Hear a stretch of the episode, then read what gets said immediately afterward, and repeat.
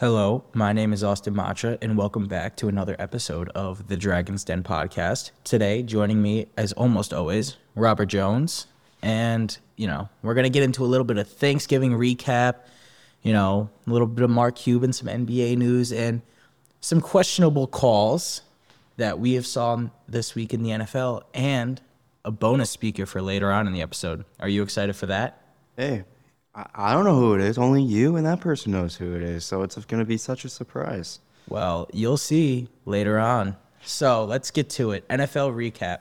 Thanksgiving was an interesting slate of games, I'd say. I mean, we kind of knew we'll get to this, but one of the games we kind of predicted the possibility of the outcome, which the Cowboys, easy. But we'll start with the first slate of the games. The Packers being the Lions. Yeah, I didn't expect this one. You know, I had in our Flex Friday picks or our Thanksgiving picks, I had the Lions, you know, basically getting ahead early and running the ball, and Mm-hmm. I thought that's what they do. And that's not what happened. Jared Goff has had turnover struggles for two weeks in a row now. Uncharacteristic of him in his time in Detroit, I would say. I mean, it was kind of weird that every offensive stat was dominated by the Lions. David Montgomery had 71 rushing yards. I believe Gibbs was kind of close to that mark, too. Yeah, but like the Lions running game without Aaron Jones really hasn't been it this year. And I feel like the Lions had the ball for most of the game. They were just on offense because they kept, you know, turning the ball over and ending drives, and the Packers would have short fields to finish it off. I mean, I remember having this conversation with you last week. I thought it was really weird. Jared Goff doesn't really throw picks, but all of a sudden threw three in this game. You know, I think he had some fumbles last week mm-hmm. too. But like, what was that? The game, like, it's just uncharacteristic of the Lions, and I could see there's. I hope they don't, but the season looks like the opposite of last year, where they started one and eight and then came on really strong. Mm-hmm. This year, it seems like oh, we're gonna fall back a little bit at the end of the year. I mean, we, can, we could we could also say this a little bit of an overreaction, but then again, they're also are eight and three. They're top of the NFC. I believe they're also leading the NFC North. So Yeah, and you know, divi- big divisional games. You know, the Bears they almost lost to. They barely got that one back. You know, the the Packers, the two teams at the bottom of their division. You know, trying to get rid of those demons from years past, and you know, really assert themselves on top of the North. But it's getting shaky. I mean, if we look at these games, I mean, we can obviously go look at other opponents and be like, hey, they're easily beat these teams. But I mean, we just look at the Packers, very middle of the pack team beating this tough Lions team.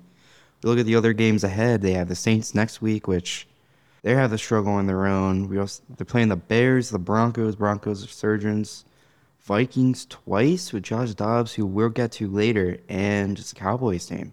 I mean, it doesn't look like they're going to be really struggling that much, but it was just a very odd loss to a medium tier team. Yeah, it's it's one of those losses that you might look back on later in the year and be like, shoot, if we're out of the NFC by one game, you know, now that there's only one bye, it's way more competition for that spot. So that might be one of those games they look back on and really regret. But with the Eagles, you know, ten and one at this point, eleven and one, I think, or no, ten and one, I believe. 10 and 1.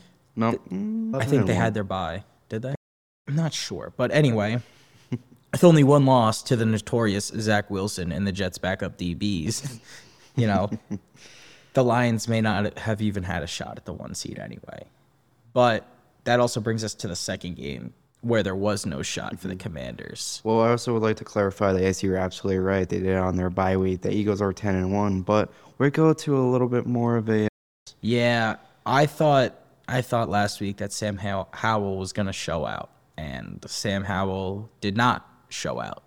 no. You know, he didn't have an awful game. You know, he wasn't really getting help, but yeah, DaRon Bland has, you know, ton of pick sixes this year. Huge breakout star star for Dallas, who's, you know, has Stephon Gilmore, who's been amazing for them this year, and Trevon, when he was still healthy, has, I believe, had better last two seasons than his all pro season where he had all those picks. Yeah. But, you know, Cowboys are looking stronger. But then again, they have been beating up on weak opponents.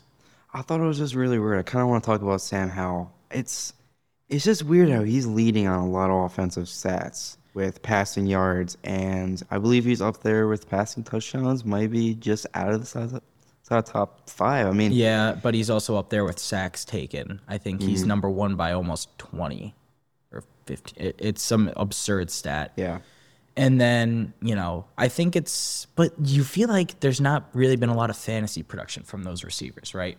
no, Uh, Terry McLaurin's a safe nine points every week, you know, four catches for 50 yards.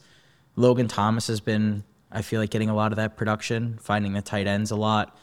Staple of Bieniemy offense. Had Kelce out in Kansas City. Now you're doing that in Washington. I mean, I kind of just found it weird. I mean, Dallas is a very aggressive team, a lot of outside rushers. Like, if you're playing man, Scary Terry is one of the best man-to-man receivers in this league. But if you really look at all these stats, Curtis Samuel nine reception, 100 yards. Dotson had 52. McLaurin had 50. So it's not like I they they really like to use Curtis Samuel a lot there, but I don't know how to feel about Jahan Dotson. One of last year, he was one of the elite separators in the league, along to, along with having the third best contested catch rate in the NFL. His whole thing was separation, and he added that you know explosive catchability to that uh, in his first year. And, you know, he regressed a little bit, but he either, I feel like, gets you like five fantasy points or 15. He's one of those big boomer bust players. And like Gabe Davis, you got to play him the right week, you know? Yeah, I mean, if you also look like this, Sam Howell 20 for 44, not a bad percentage, but Terry McLaurin seems to be kind of locked up. He had four receptions, had 11 targets, including those four catches. But it's kind of weird to see that statistic off a really good receiver. But I feel like the story of the day has to be Dak Prescott's game. Kind of really climbing the ladder in the MVP conversation. But he had four passing touchdowns. He had a 142 passer rating. He had a QBR of 87. It was really good game, over 300 yards passing. Even, which is really surprising too, their run game was also really well too. Tony Pollard has 79 yards along with a touchdown. Yeah, Tony Pollard started the year off pretty weak, I'd say, mm-hmm. But he's been getting a little bit better week in and week out, you know, really ramping back up. But, you know, I, I see you want Dak to win MVP, but I don't think a quarterback should win MVP this year. I'm I'm against it. I don't think there's been one quarterback that really stands above the rest, and I think the mm-hmm. most valuable player in the NFL is Christian McCaffrey or Tyreek Hill. Yeah. I'm leaning towards McCaffrey more because he's what mm-hmm. makes that offense run and you know, in addition to the rushing yards, he's get the he gets the receiving yards as well and then he had the insane touchdown streak. So he's been going crazy. I just, I, I'll agree with you here. I just feel like the MVP award is just a QB award. And that it shouldn't be. Like, if we look at this case, it's probably going to be one of either CMC or Tyreek Hill winning Offensive Player of the Year, and then somehow a QB is going to win MVP. That's we can easily make that prediction now, but Yeah. maybe from your logic, which I agree with, maybe one of them goes MVP, one of them goes Offensive Player of the Year. But I was also kind of confused on the awards that if the best player on like if the MVP say a quarterback like last year Patrick Mahomes was a quarterback on the offense winning MVP shouldn't he also win offensive player of the year too I think they try to separate it mm-hmm. a little bit to make sure you don't get both, which I agree with and I think is fair. But if they're going to keep giving the award to quarterbacks, we need a different award, genuinely, because I get it. Quarterbacks are usually the most valuable player on the team. But if you look at the Niners, you can't go say, oh, Purdy's the MVP because he's not. It's someone like CMC instead who's really opening up the game for them. and like how you're talking about CMC now it's what's shift over to this game CMC had over 140 all-purpose yards 19 carries 114 yards and two touchdowns another common CMC Game. monster game Yeah, honestly, I I couldn't watch this game after the first quarter. it, it, long Thanksgiving, a good Thanksgiving, a great Thanksgiving, but ugh, I was just tired. I'm like, okay, like really, 49ers are up. Like Seahawks don't have any yards. My fantasy teams weren't doing good. I'm like, mm-hmm. yeah, I think it's time to pack it in for the day. Go watch, go watch some TV and fall asleep. But I, Yeah, I this- feel like it's been pretty one-sided lately. This game wasn't really too much of an interesting game. I found it also kind of weird. Seattle was a really good rushing team, but that really doesn't matter if you're playing the CMC and the 49ers having one of the best tackles in the game, Trent Williams. Really, they did lose some O line weapons in the offseason. I wouldn't even really consider weapons, but kind of depth. And I mean, they're you guys are stepping up, and CMC is kind of looking just as perfect as usual.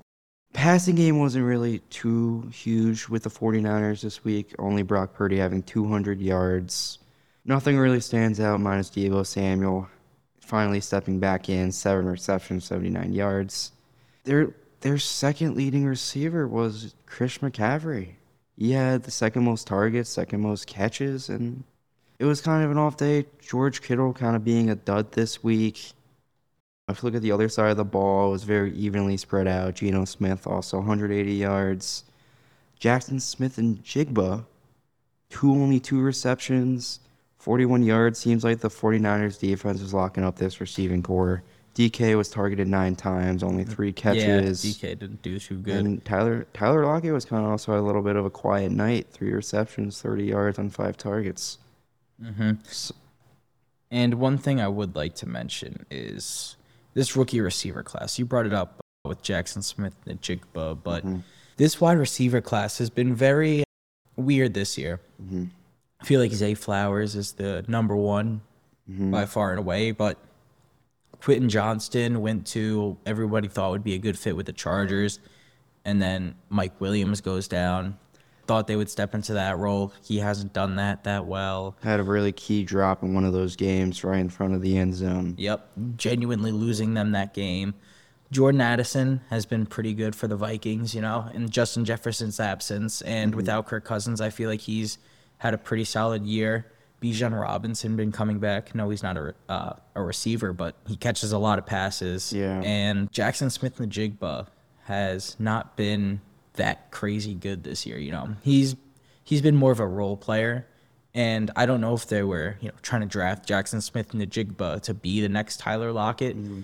while Tyler Lockett can kind of teach him, and you know he can slowly take over that role as Lockett gets older.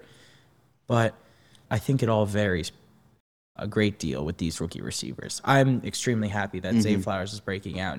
He's such a fun and electric player to watch, like on Sunday Night Football, which we're going to get to in a little bit. But, you know, You know, I hated how all the receivers got picked back, back to back to back to back, and the Giants didn't have a receiver. But hey, I'm fine with Banks. That's okay. We'll get to that in a little bit. But yeah, I, and I forgot about Hyatt.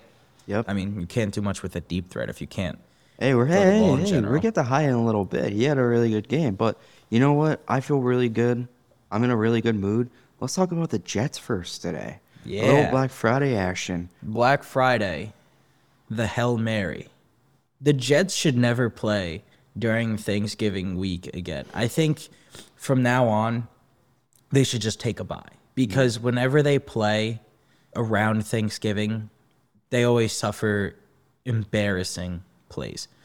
You know, butt fumble. Everybody remembers the butt fumble. Mark Sanchez running into the back of his own lineman, but then this year, the Hail Mary, you know, the Jets defense fighting and clawing in the whole game to kind of try to keep it close. And then DJ Reed gets a nice pick with two seconds left in the half. And then, you know, you put in Tim Boyle to throw a Hail Mary, which isn't, you know, Yeah. even if you have Zach Wilson bench, which I think he was inactive, so I'm not sure, but like he, he just ugh, throws a duck to the end zone. Jevon Holland picks it, 99 yard pick 6 mm-hmm. The end of the half with two seconds left. I just got home from Thanksgiving travels. I put my phone down. I didn't even see what happened until I came back and I'm like, wait, how did they get how did they get, get a touchdown? What did I miss? And apparently I missed a lot. So that was a rough game, you know. But the Giants and Patriots tank bowl. Mac Yeah. Jones looks like it's the end of the road for him. You Yeah. know, getting benched pretty frequently this year. Yeah, driving dri- driving back up to coll- college. I try to watch on the radio. Of course, we're driving through mountains here, so not great service. But I kind of I didn't really watch the highlights. I'm gonna be honest. I the Giants suck, and probably wasn't an interesting game. Just looking at the statistic that it was ten to seven doesn't look really appealing, but we win. Yay! I mean, I I don't ever want to lose, but that game was and again- one of those that maybe you do. yeah, I'll agree with you there. You know, um, Jags Texans, you know, what a quarterback duel. I personally wasn't able to watch many of the games this year, but I did hear the refing in that one was a little, mm-hmm. or not this year, this week. The refing was a little shoddy in that one from what I heard. I don't know exactly what happened, but I do know that that Jags versus Texans rivalry is going to be great for years to come. I really liked uh, Trevor Lawrence's quote. Aren't you excited to have another good quarterback in the division? No, I'm not excited. I have to play him. I mean, it's an exciting game, sure. It was it was an absolute duel in this game. We finally seen some Calvin Ridley resurgence. He had a really well great game. He had a great game last week. He had a great game this week. Over believe over hundred yards this game. Yeah, I mean, that's just their offense. They spread the ball around to whoever's open. It's not like they have a true number one guy. Mm-hmm. They have a lot of different people that contribute in different ways. You know, Evan Engram hasn't been getting a lot of touchdowns, but gets a lot of targets, you know, Yep. very consistent. And it's just whoever's open that week. And then Eagles versus Bills. Jake Elliott might have nailed the craziest field goal I've ever seen. In those conditions, with that wind whipping back and forth like that, from 50 plus yards out, that was insane. Yeah, the refs knew that I had uh, Eagles minus two and a half here. Josh Allen had himself a game. I was playing him this week in fantasy. Somehow scored 40 points. Every time I looked at my phone, Josh Allen had another rushing or passing touchdown. Yeah. Two passing, two rushing, 330 yards. It, of course, we have some Gabe Gabe Davis clutch heroics, but wasn't really enough for this game. There's a lot of very questionable calls. One on a roughing the passer on Josh Allen, which was iffy.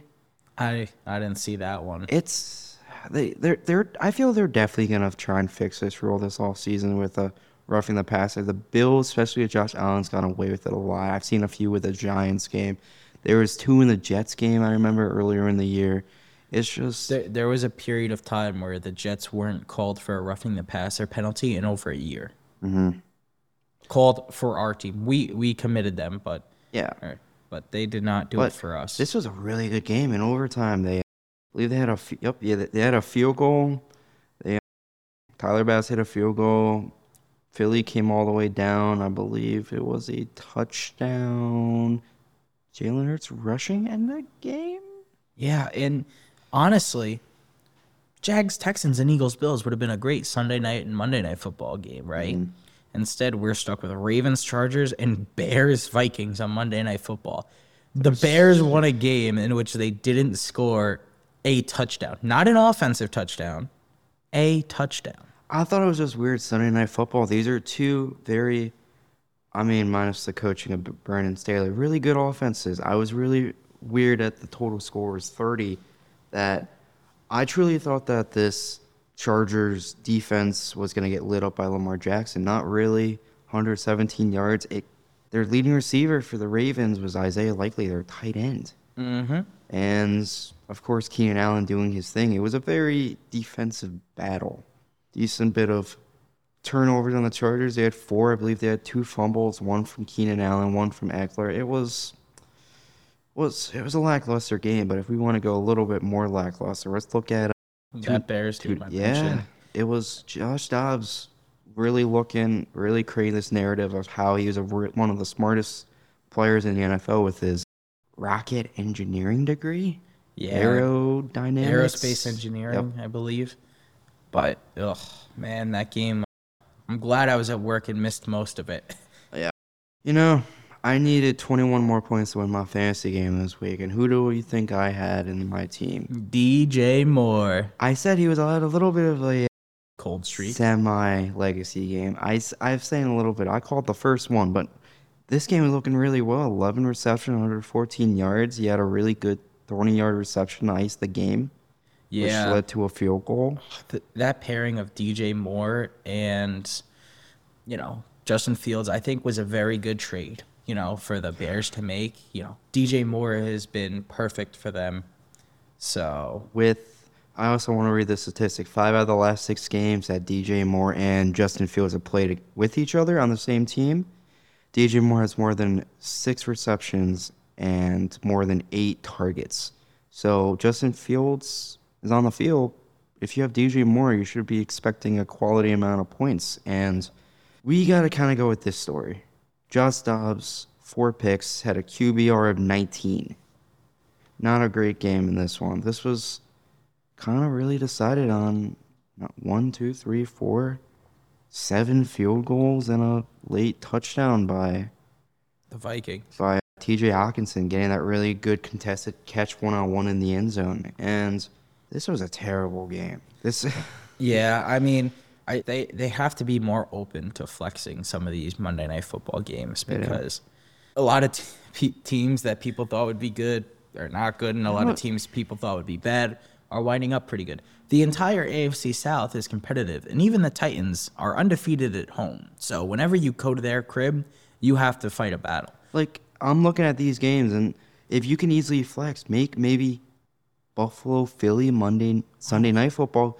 Perfect. Easy. You can go Jacksonville, Houston Monday night. This is if you were going to marketing standpoint, you got two of the best young quarterbacks in Lawrence and Stroud, and a divisional matchup if you want to replace Bears Vikings. Bam. That would be a very entertaining pe- game. People want to go in, and then you have two favorites in the league. Buffalo is a very large and cocky fan base, and also Philly has a large and cocky fan base. That perfect game. Perfect marketing strategy. And flexing, you're you're right here. Is, is we kind of have to get a little bit better with our uh, primetime picks. Mm-hmm.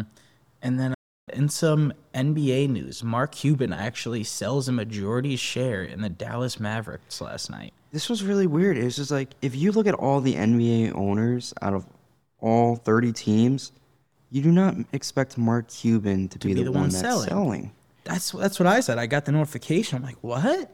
Like Mark Cuban's done. Then I looked more into it, and you know, he he's gonna keep some shares in the team. He's still in full control of basketball ops, so it mm-hmm. seems like he wants to be around the team. So but. this also did come with his departure from Shark Tank earlier in the week. So could we really spectate like what's happening? Like maybe he wants to be more with his family, but then again, he's keeping his some of his shares in full control of the team, which is very odd. They he sold it to I believe Miriam Adelson and his and her family is her. I'm so sorry mm-hmm. if I butcher this, but for the range of about like and I believe bill. it was also toward a casino. I believe so, I heard something about a casino tycoon, also. But I mean, if we look at this, he purchased this team for 285 million, sold it for 3.5 billion. There's an over 2,000 percent return on investment, and he made a success selling broadcast.com to Yahoo. That's how he made his startup money.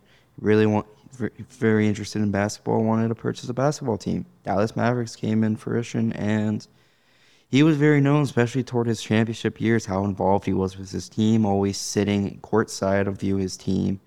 Very vocal on the refs also, but can he, we he truly cared about that team. He's he's not one of those owners who just has a team and you know kinds of run runs it to get money. He wants that team to succeed. So I feel like there could probably maybe be a few options of why this might happen, but let's go with a few. Running for president. I don't think he's running for president. But the thing is, if you were to run for president, if, if you're president, you can keep your assets. You, you've seen this in previous presidents, so we kind of got to rule that out. That was a little ridiculous. I saw that on X, so I had to mention it. I think, honestly, with, with the Shark Tank news. He probably just wants to cut back on things and spend some time with his family. I saw him in a Mr. Beast video once mm-hmm. with his, you know, son. They're just playing basketball and hanging out. I thought that was pretty funny. But yeah, he just you know, based off of that, I you know, I get that you still want to be in charge of basketball ops, you know, and you're selling your shares, you know, maybe get some money, set up your children for the future. Like that, you know, like you said, a two thousand percent return on investment you know you're still wealthy but now that's liquid now you actually have that funds yeah. and maybe he wanted to go invest in something else and put some time there. so, there i did remember seeing he didn't said an interview that between all of his deals with other um, companies shark tank it once he's like said he was just breaking even, but you can also say that he's waiting on the long term investment. Of course, some are gonna fail, some are gonna very succeed, but that's for time to tell. But currently, he did say he's just breaking even on all of his investments. But I mean, just just breaking even is still some profit. there's profit, but then there's also long term investments, which we'll see how companies also do. But this was very weird news. This is like you can't really s- speculate, which he's gone from his popular show, sold majority stake in his team. Like you, besides, I can't really think of another reason besides him just like cutting back. He's he's still kind of young too, but very odd to me that that move was that move was made. And then that brings us to our last segment with Rob for the day. Questionable calls, something new we're adding this week as well. You know, we we saw a couple different calls in the NFL this week and we just wanted to, you know, take a minute and review what was going on there. My personal questionable call of the week was the Raheem Mostert challenge in the Jets versus Miami game. First drive of Miami's offense, Raheem Mostert catches the ball, you know, gets punched out. Everyone thinks it's a fumble, but Saleh challenges it because he thinks it's an incomplete pass. It does wind up being an incomplete pass, and they were mm-hmm. right, but the risk reward there, It wasn't was that not huge. there for me. I mean, if you're right, obviously none of it matters, and they're right for making that call. But if you're wrong there, you lose a timeout and your challenge in the first five minutes of game time. That's just one of those things where you have to be sure you know you're right. And in the NFL, I don't think you're ever sure you know. I mean, if he caught it and he went down with it, it was only like a three, four yard catch, so it wasn't really. Yeah, it's not like it was like a huge 30 yard catch either. It was like not even, it, it wasn't even a first down. It wasn't gonna hurt your team. We'll put it like that. It wasn't really. Again, what you said wasn't really risky. It wasn't really rewarding for Miami if that play happens and they had that completion. But that was that was a little odd. Yeah, say that. I don't know if I really like that one. And you had a little of a. You were scheming a little bit how to stop a certain play. Yeah, so in the honors of Eagles Bills game, did you want to bring up your questionable call? Yeah, I kind of noticed this a little bit with watching Josh Allen play. It's he's a big guy, one of the tallest quarterbacks in the league. I believe he's around 6'5". He's a big guy, very aggressive when running the ball. He's one of the few quarterbacks in the league that tends to lean, lead his shoulder in on hits, and this kind of angers some defensive players. A lot of Morley uh, linebackers and D linemen, but the play of this is he's had a lot of what's the penalty? Roughing the passer calls. And I've seen on some of these calls, and especially this happened in the Eagles game, that were just very like he got tickled and they threw some clothing out, as I can say, flags, but Some laundry. some laundry. And he's getting away with a lot of little hits that go for 15 yards and roughing the passer. And he's a like he's a big guy. He can Yeah. he can take those shots. Obviously, you don't want anyone, you know, if it's a clear roughing the passer call, but he's a little more built. I mean, you were talking to this before we were recording today, but the Jets, he had they had one against Josh Allen, which you were saying that the Jets never really had roughing the passer calls against them. Yeah, for like I said, you know, bef- earlier, 20 was the last time we had a roughing the pass call. We had to wait an entire season until we got one this year. And it wasn't like early, it was like week 4, I think. Mm-hmm. So it wasn't good. But in the spirit of Eagles Bills, and our last thing, the tush push.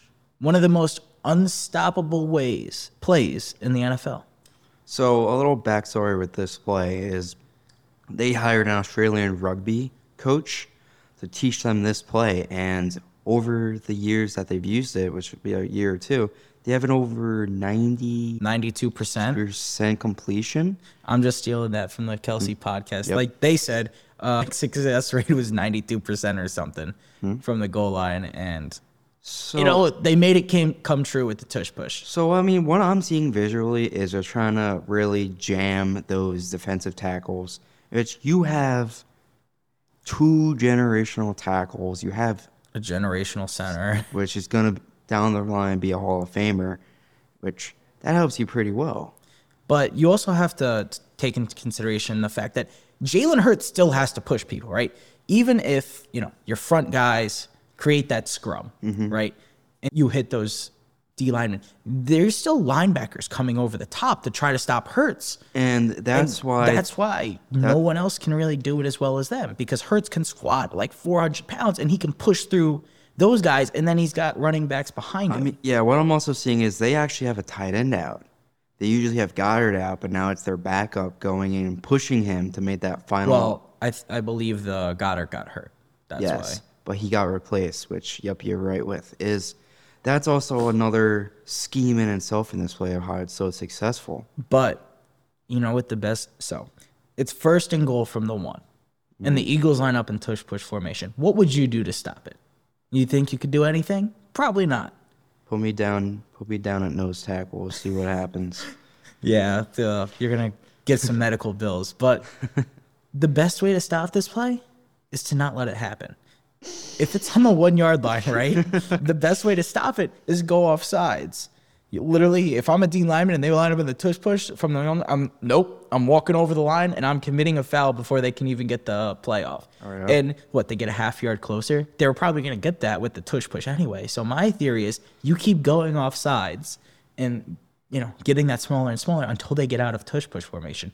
Because if it's you know the one yard line, you're still gonna have a hard time stopping that anyway.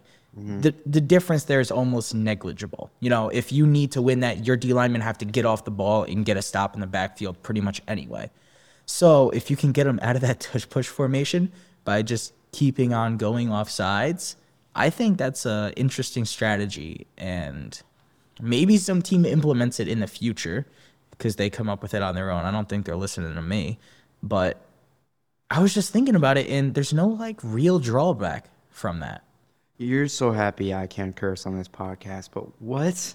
It is a crazy out there idea, but the tush push was a crazy out there idea, you know? And it works. So if you can't let them run the tush push, But what they're doing, but what they're doing is legal. You technically can't go offsides, or you get penalized for it. So you're saying keep getting penalized on and- purpose. It's like it's like when uh, in the AFC wild card a couple of years ago when Mike Vrabel was coaching against Bill Belichick and it was Brady's last game. He took a penalty on purpose to run more clock off. You know, a lot of teams they'll Yeah. take a penalty on purpose to try to get them to go off sides and they'll punt it. Yeah, it's technically illegal, but they know what they're doing and they're taking the punishment for it. It's a legal illegal play in a sense. I mean, you also have to think about this play is only meant for one team. Other teams have tried to do it. The Giants try to do it. And when the Giants some teams it works. with the Giants, when they did it this one play, they first off they didn't get it. They tried to go fourth and short. And I believe it was also against the Cowboys. They got injured. Their center, John Michael Schmitz, got injured, and I remember they had another guard got get injured. They had, I The- believe, the Chargers tried to do it. They missed it. The, my favorite variation of it that isn't the Eagles was the Bears version Mm-hmm. because they lined up Cole Kmet as their quarterback, and they're just like, okay, we're just gonna, we, we don't need a quarterback, we'll just do it with the tight ends who, who is strong. Fake body. So you know, I thought that was pretty interesting, and you know, will we ever see him stop the tush push? I don't know. Eventually, but you know, what's this kid Austin Matra as the uh, tush push specialist? You can hire me to come in from SUNY Cortland. I'll tell you how to stop the tush push. You know, It just they, feel- they brought in the guy from Australia to bring it in. I'm the guy to stop it. One-time fee of two hundred thousand dollars if you want your secrets. Oh, please. It won't cost that much. All right, well, we're going to transition to the betting segment now. Hello, Austin Matra back on the Dragon's Den with our special betting segment with our guest Brendan Aid. How you doing? Doing good, doing good. Glad to be on today. Yeah, well, you're the betting extraordinaire in the house, so we wanted to get you on and discuss some of the picks for Flex Friday this week. How do you say about that? Let's get into it. All right, so our first one, pretty free. Christian McCaffrey over half of a rushing touchdown. Love it. I think CMC, his hands are going to be all over that game. I don't know how effective Brock Purdy is going to be against that Eagles defense, so I think they're going to make the game a little bit small, narrow it down, just make it simple. Just give it to CMC, let him do his work. Yeah, and I mean that touchdown streak, anyway. He almost broke the league record, and I, I don't see any reason why I wouldn't bet a CMC rushing touchdown, even if it's against Philly. He's gonna find his way into the end zone. You know, he's Yeah. just one of those elite backs. It doesn't matter how good their D line is. My second pick, Desmond Ridder over 15 and a half rushing yards against the Jets.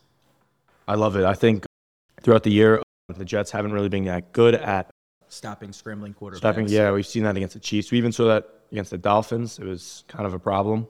So yeah, Ridder, 15. Yeah. Yeah, I mean, I don't know what else is really going to transpire. I don't feel like betting on Bijan, Pitts, or any of those other guys because you never know how it's going to use. But you know Desmond Ridder is going to have to be in the game, and he's going to use his legs at some point.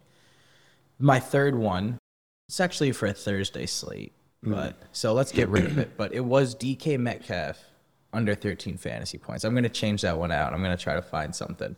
But anyway, Josh Reynolds over one and a half receptions. What do you think about that? Over one and a half. I mean, he seems to be consistently involved in the offense. So anytime I kind of like those lines where it's like one and a half, two, because it could go either way. You know what I mean? Like- you know, I don't. I don't see why he can't get two receptions. Mm-hmm. It's not. A, it's not a. You're not asking for a lot there. You're not asking for him to get a touchdown. You're asking for two receptions. That could easy, easily happen. My fourth pick, Michael Pittman Jr., less than 72 and a half yards. Love Michael Pittman Jr. He's been amazing all year. I just have a feeling that this week might be a down week for him. He had he's been over this line the last two weeks. Yeah, he's been he's been crushing it these last two weeks. Uh, and division rival Tennessee, they know what Pittman's about, so they know how to kind of try to contain him. So I think he's going to go less. It wouldn't surprise me if he had six catches for 60 yards and a touchdown. I wouldn't surprise me Oh, if he had a great fantasy day.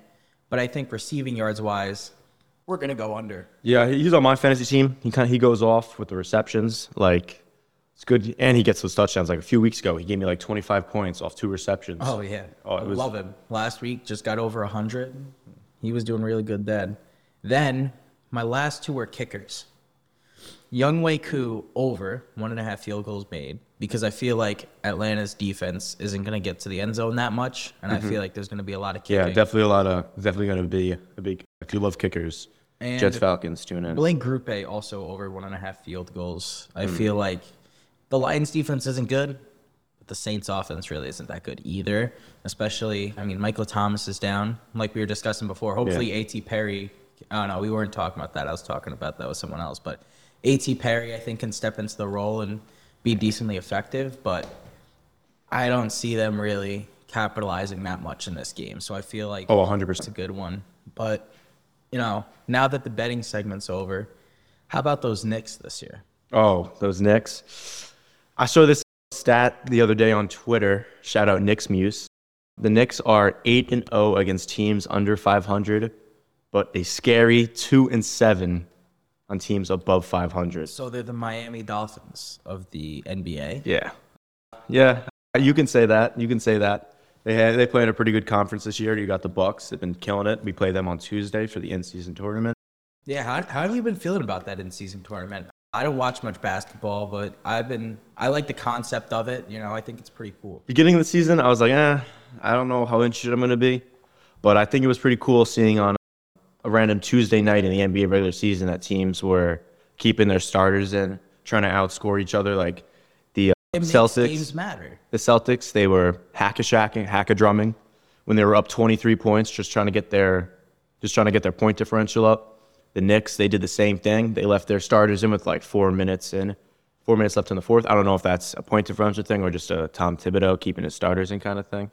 Yeah, but like you said, like beginning of the NBA season doesn't usually matter. So Oh, you know, I think the in-season tournament's a great way to get those, you know, Oh, yeah. get the teams, keep them involved, and make sure that everyone, you know, keeps watching basketball. Oh, yeah. I feel I know a lot of people who won't watch the beginning of the season, and then once, you know, they'll watch opening day, maybe a couple opening games. Yeah, people like people start to check in maybe March, April, right before playoffs. Yeah, and see what's up. Same, almost the same with the NHL. I feel like. Oh, yeah, that's that's that's kind of been a thing concern for the NHL. Kind of get low viewership in the beginning of the season because it's the people who love hockey. You're going to watch hockey all year round. The people who are not like your average casual fan, They're not going to be watching. they're not going to. Yeah, Yeah, I mean, like we'll watch, say, every NFL game. But yeah. My phone just buzzed, and the Bills just released a statement saying, This morning we were made aware of an incident involving Von Miller. We are in the process of gathering more information and will have no further comment at this point. Do they say what the incident was? No, nothing. Wow. So now I'm wondering what's up with Von Miller. Even though he's a Bill, I love Von Miller. I loved him Oh, on yeah. the Broncos, loved him on the Rams. Happy You know, cop. You had a Von Miller jersey before he a Bills Von Miller jersey. Yeah, that's the only Bills jersey I can bring myself to wear because I love Von. I loved him before. I was gonna get a jersey before he went to Buffalo, and then he signed. Since we go to school up here, I'm like, eh, screw it. I'll get a Von jersey. You know, I need if I go to a Bills game, I might need something to wear if I'm neutral. You know, like when I went to the playoff game last year. You know, Bills versus Jaguars, but Oh, apparently, come from Dov Kleiman that it's a domestic violence case. yeah, what? I don't really trust Dov. I don't. I don't know. Take that with a grain of salt because most Yeah, most outlets are saying it's just a statement. Yeah, I don't. I feel like whenever Do- I just don't like his. He he's kind of all over the place. Yeah, so hopefully Von's doing good and uh, nothing serious happened. Oh yeah. Oh yeah. And, you never want uh, to hear something like that. Yeah, no. And you know, this is the Dragon's Den podcast signing off. You got anything else to say? Let's go next. That's that's hopefully the Jets. They don't make me want to just punch a hole in a wall tonight on Sunday. Yeah, probably will. Yeah, Swiss cheese, my um freaking apartment. Yeah, well, don't do it before you move out because then you're gonna have to pay all those fees. All right, this is the Dragon's Den podcast signing off.